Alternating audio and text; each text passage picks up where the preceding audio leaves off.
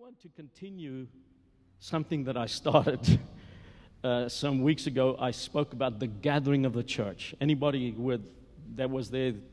No. Okay. So if you weren't here, just go and listen to the first part on the website. Because it's important for us to realize that God has a plan for the church, and it involves gathering together as the saints. And I was amazed when I started researching this and I looked at how often in the New Testament it speaks about assembling together, gathering together uh, as believers.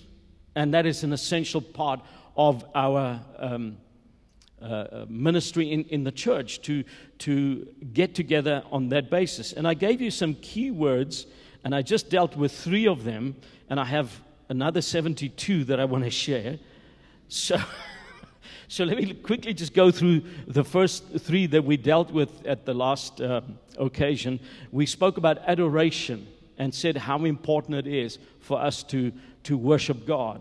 And uh, Jesus spoke about us getting together in His name. And as I said, He should always be the focus. He should be at the, at the center of, of everything. And that's what He says in, in Matthew 18 20, where two or three are gathered together in my name. That's the guarantee for his uh, presence if we, if we focus around him. Then, secondly, we spoke about supplication. In adoration, we give to God. In supplication, we ask of God. And we see that the church in the book of Acts, the church of the early days, they got together, and it's it, it, in chapter 4, it says, the place where they were assembled together was shaken when they prayed. There's power when we pray corporately. And the third thing we spoke about was harmonization. And again, going back to Matthew 18, Jesus speaks about uh, when we agree on something, we spoke about that that word is the same word where we get our word symphony from. And that we can actually make beautiful music to God if we come together in unity and in, in, in harmony. Uh, I was so blessed. Let me just share this with you. Because uh, yesterday I taught in a, in a Bible school uh, and I shared these two scriptures with them. I said, Go and, and, and compare them. In Matthew 18 20, Jesus says, Where two or three gather together in my name, I will be there in the midst of them. And in the context, it speaks about forgiveness, reconciliation, unity, harmony, symphony, as we said. Then there's a scripture in the book of James that I said it uh, tells us the opposite thing. In James 3:16, I want to read it from the Living Bible. It says, "Wherever there is jealousy or selfish ambition, there will be disorder and every other kind of evil."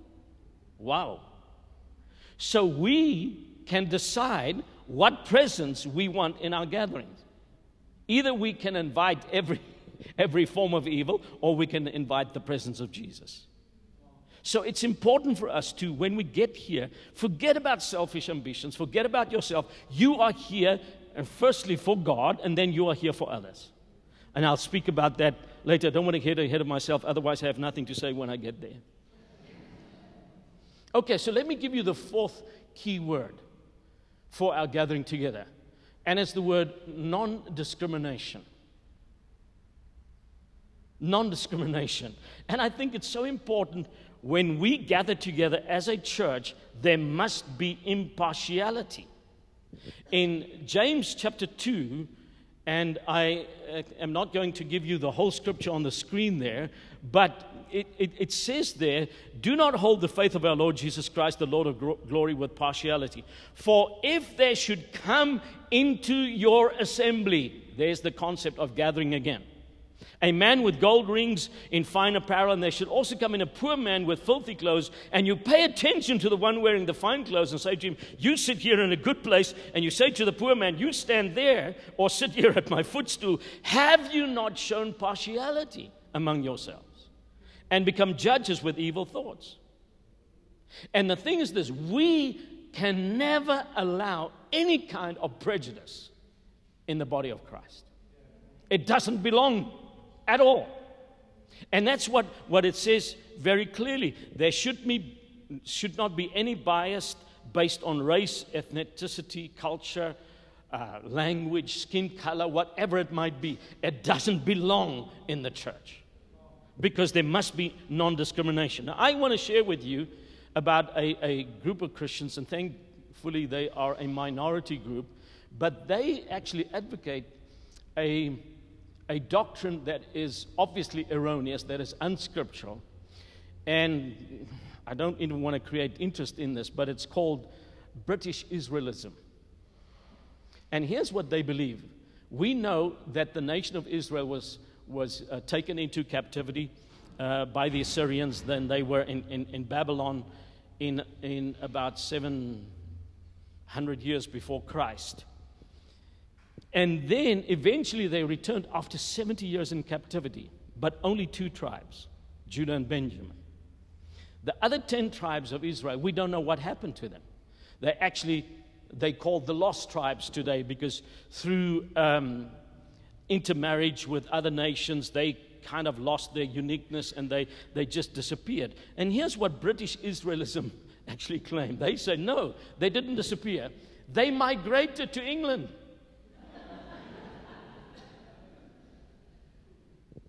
So today, here's what, what their doctrine says only white Anglo Saxons from Britain, America, Canada, they are the real children of God. The Hebrew word for that is rabish.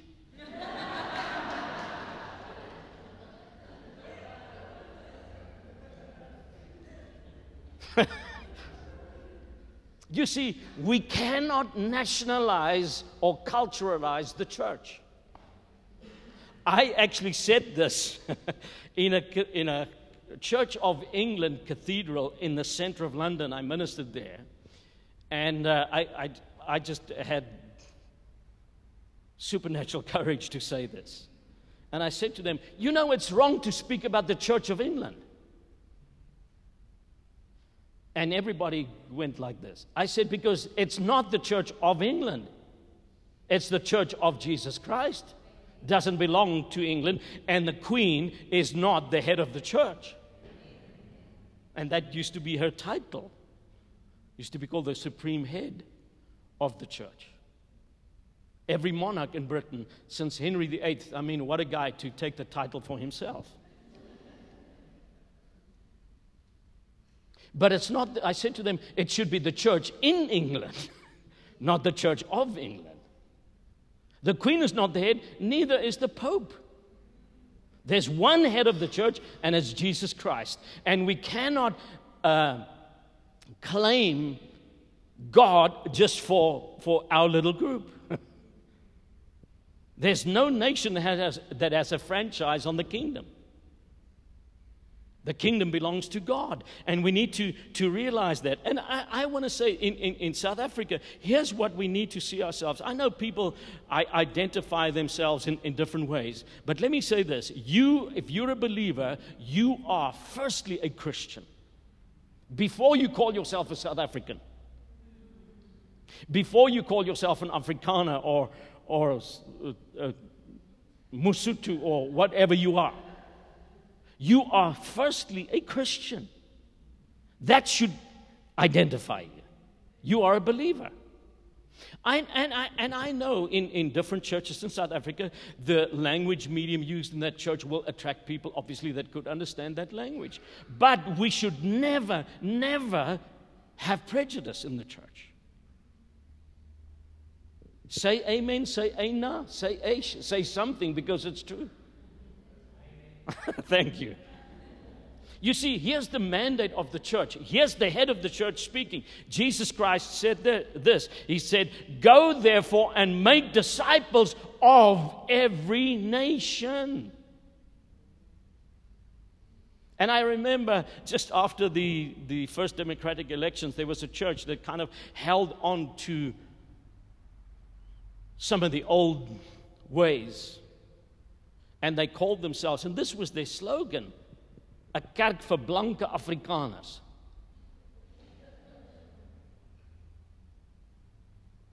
That goes so against the mandate that Jesus gave to the church.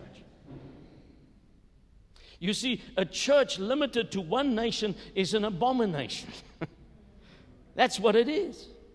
And, and I like what, what, what Jesus said, uh, even when he spoke about the Old Testament house of God, and in the New Testament, we are the house of God. But he said, when he kicked those guys out of the, the temple, he said, Have you not written that it says in Scripture, My house shall be a house of prayer for all nations?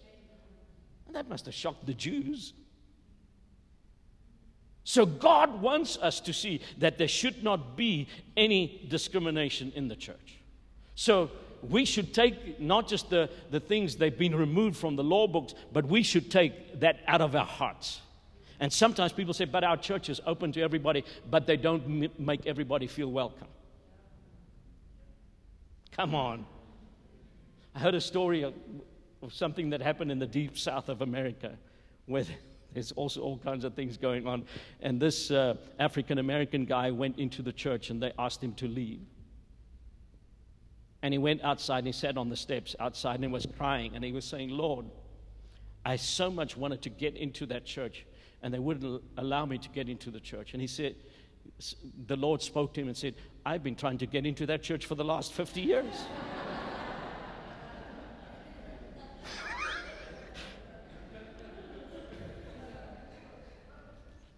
let, me, let me continue because, I, as I say, I have 72 other things. The fifth reason and key word why we gather together is consideration.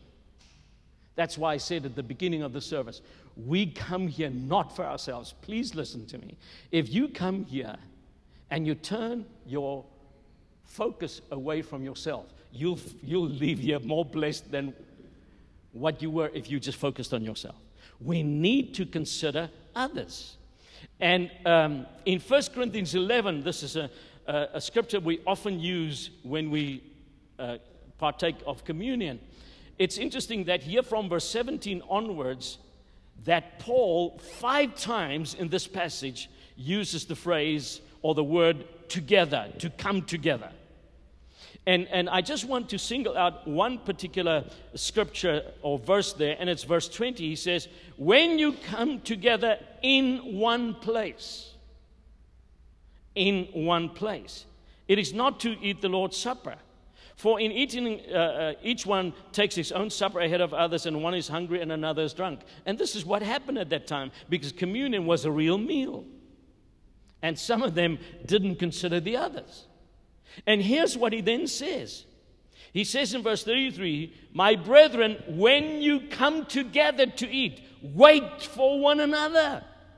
That's consideration.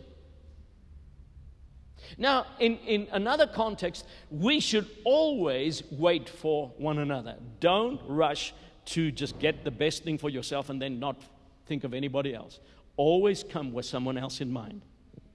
I want to challenge you this morning to change your just your paradigm uh, uh, concerning that. And and uh, just incidentally, Paul says in one place. I know there's a kind of a movement uh, in the world to where they speak against church buildings. And I know sometimes a building can be such an empty thing.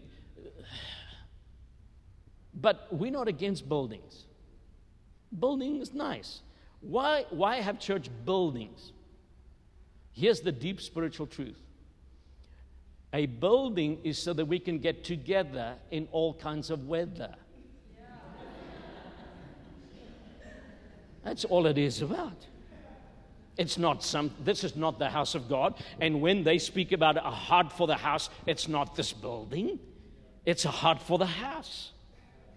And, and that is you. I remember I was involved in um, coordinating a, a, fellowship of ministers, and we, we used to have regular gatherings once a month. There was a guy that missed a number of meetings, so I decided to phone him, and I said to him, Listen, why don't you come to the meetings? He says, Because I don't need anything. I said, you know what? Please come to the next meeting because we need you. Come and share with us. How did you arrive at the place where you need nothing from nobody? Not good English, but he got the point. And don't come to church only when you need something. Come so that you can give something to someone else. Let me continue. The next uh, uh, key word is the word coordination. There must be some coordination in, in, in, the meeting. And here I'm speaking about order in the sense of divine order, not a cold kind of uh, rigorous religious regulation of people, not legalistic control over people, but just to have to do things as Paul speaks about, let everything be done decently and in order. And he speaks that in 1 Corinthians 14, where he speaks about the manifestations of the Spirit. And just that one scripture there, he speaks about Pentecostals, charismatics, and he says, if everybody speaks in tongues at the same time, he says, won't a, a, an unbeliever or an uninformed person say, You're out of your mind? So there must be some kind of order in our services. And just listen to this. Again, it's a very deep spiritual truth. In order to have order, someone must give the orders. There must be somebody in charge. That's why God has a set person in the church. That's why God puts leaders in the church so that things could be done in an orderly way. Because in that same passage, he says, God is not the author of disorder or confusion, but of harmony and peace, as in all the churches. So that, that's, uh, that's what God wants. Now, here's what shocked me, and I, I, I had to read it a couple of times because some years ago when I, when I researched this scripture specifically where it says everything should be done decently in order, I looked up the Greek word. You will not believe this, but you can go and check it out. The Greek word for order is taxis.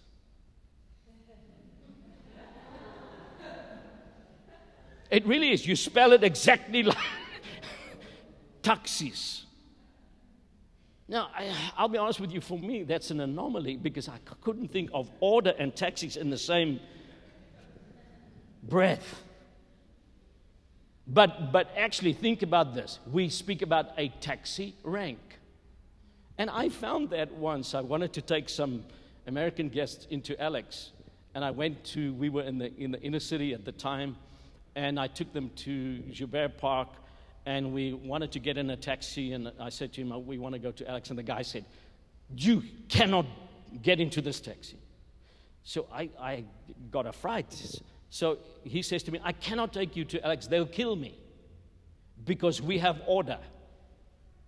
I, I only go to Soweto. So there is some order.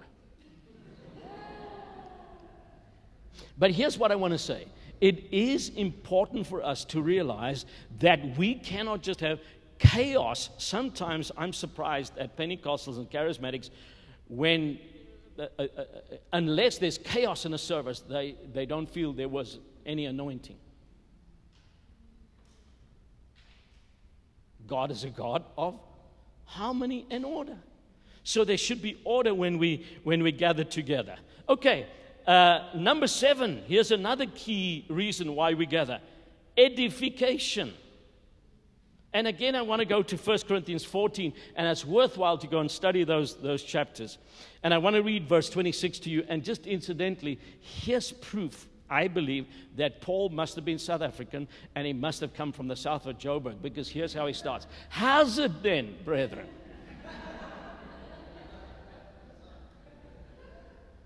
It's in the Bible. I can see Paul. Has it? My China. but here's what he says whenever you, and here's that familiar phrase again whenever you come together. Each of you has a psalm, has a teaching, has a tongue, has a revelation, has an interpretation. So that's what our gathering should be like. And I want to encourage you Adrian, what do you call them? Connect groups. You need to get uh, involved in a connect group because that's an ideal situation where these things can happen. Because it cannot always happen in larger meetings like that. But in, an, in a smaller situation, everybody can bring a contribution. And then uh, that verse ends with this phrase let all things be done for edification. And that means building up. We need to build each other up. And uh, obviously, the Word of God is vitally important here. If I can just read Ephesians 4 11 and 12, it says that Jesus gave to the church apostles, prophets, evangelists, pastors, and teachers for the equipping of the saints and uh, for their work of the ministry, for the edifying of the body of Christ. That's us. So it's important for us to realize that. Then um, there's the word exhortation. Exhortation is so important, it means encouragement.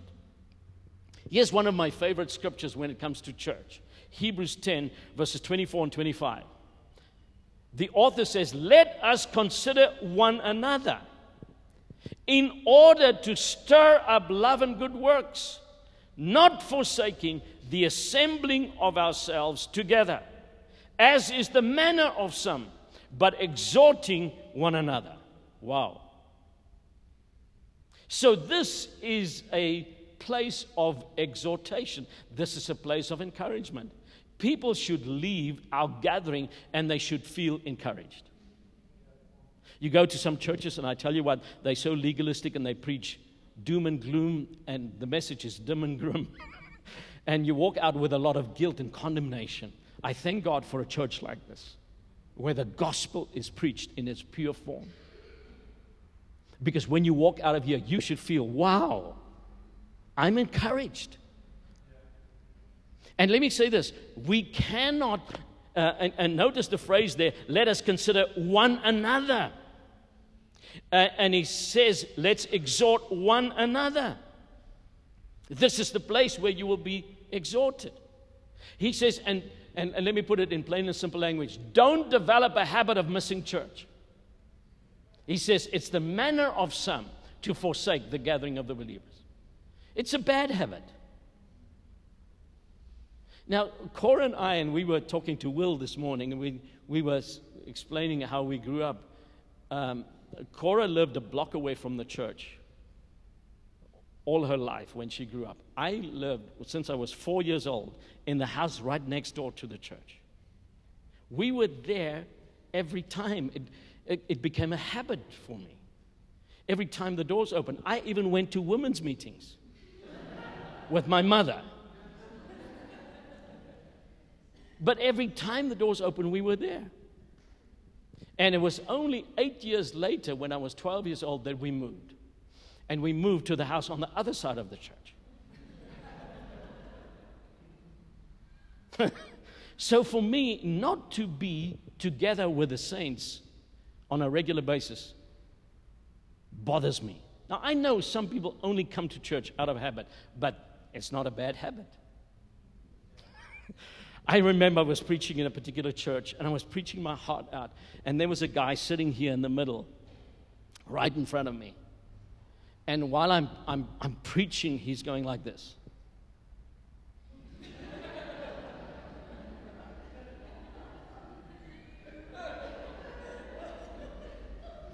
Amen.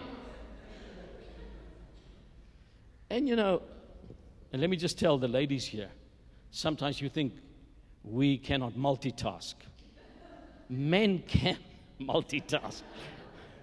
We can watch seven channels at the same time. but here, that day I was multitasking because I'm preaching my heart out and I'm watching this guy at the same time. And at the same time, I'm also complaining to God because I'm saying, God, look at this guy. I'm preaching my heart out and he's sitting there. and you know what? As clear as anything, I heard the Holy Spirit say, at least he's sleeping in church.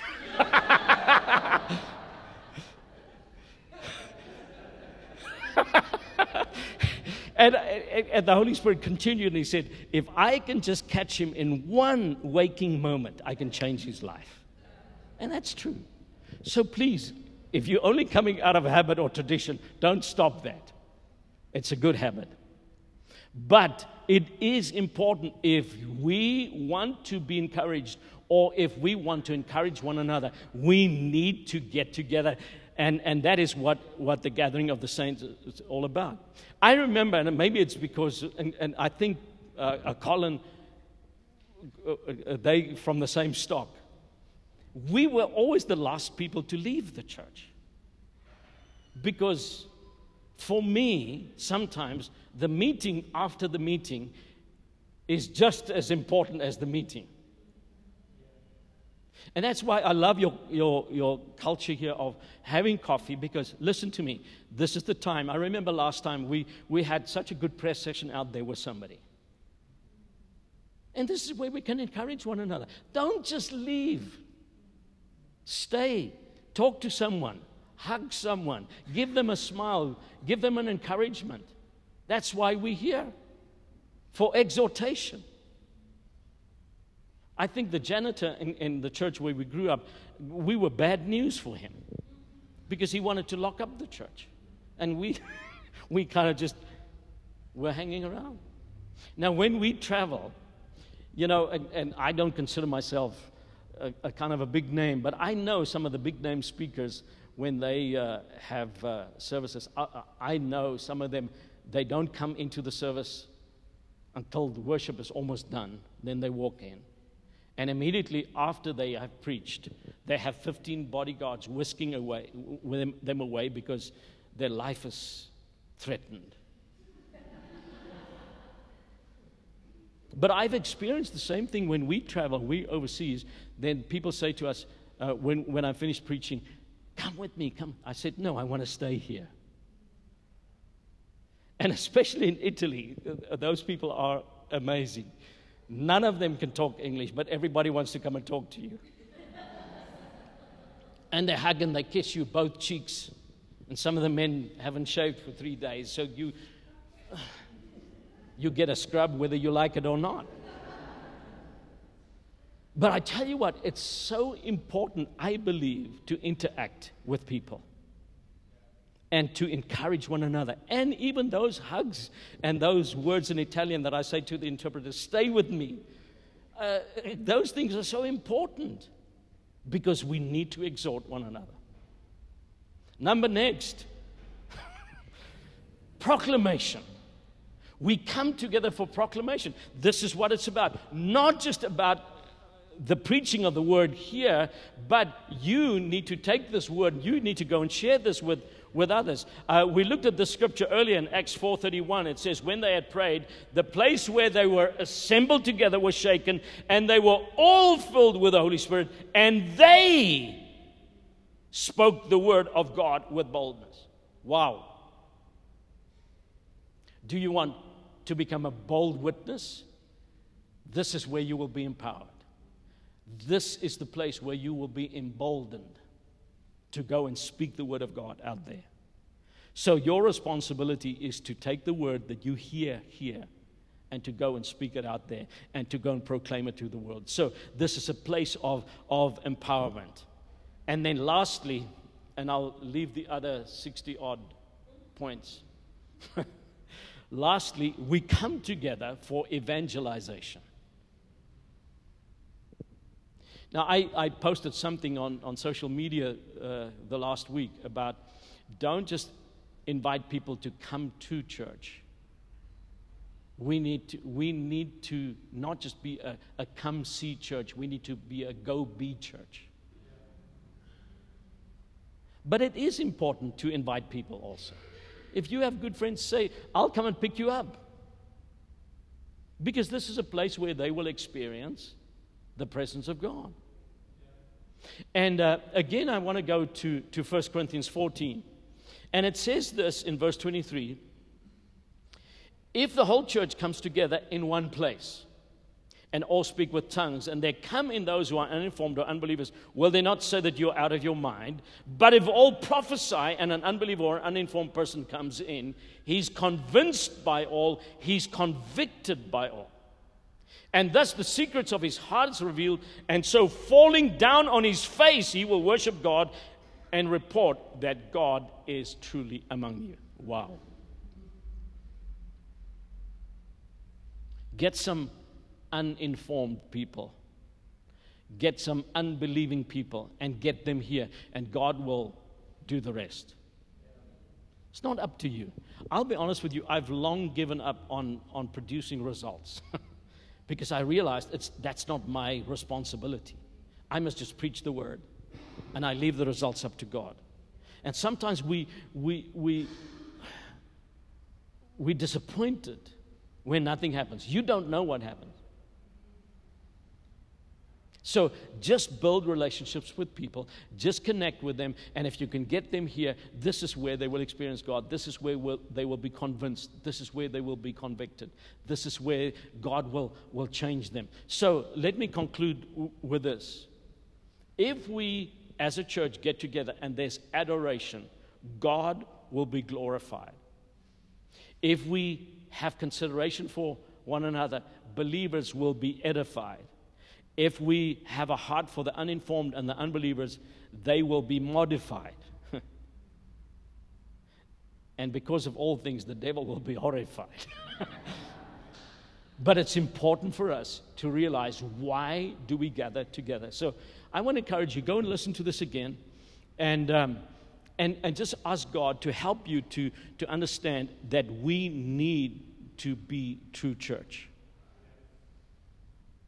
It's another thing that I posted, and I said, we must watch out for country club Christianity.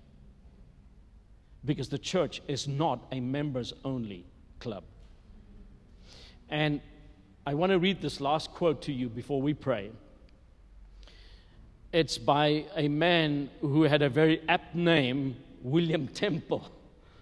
He was the Archbishop of Canterbury, and he said this about the church The church is the only cooperative society in the world that exists for the benefit of its non members.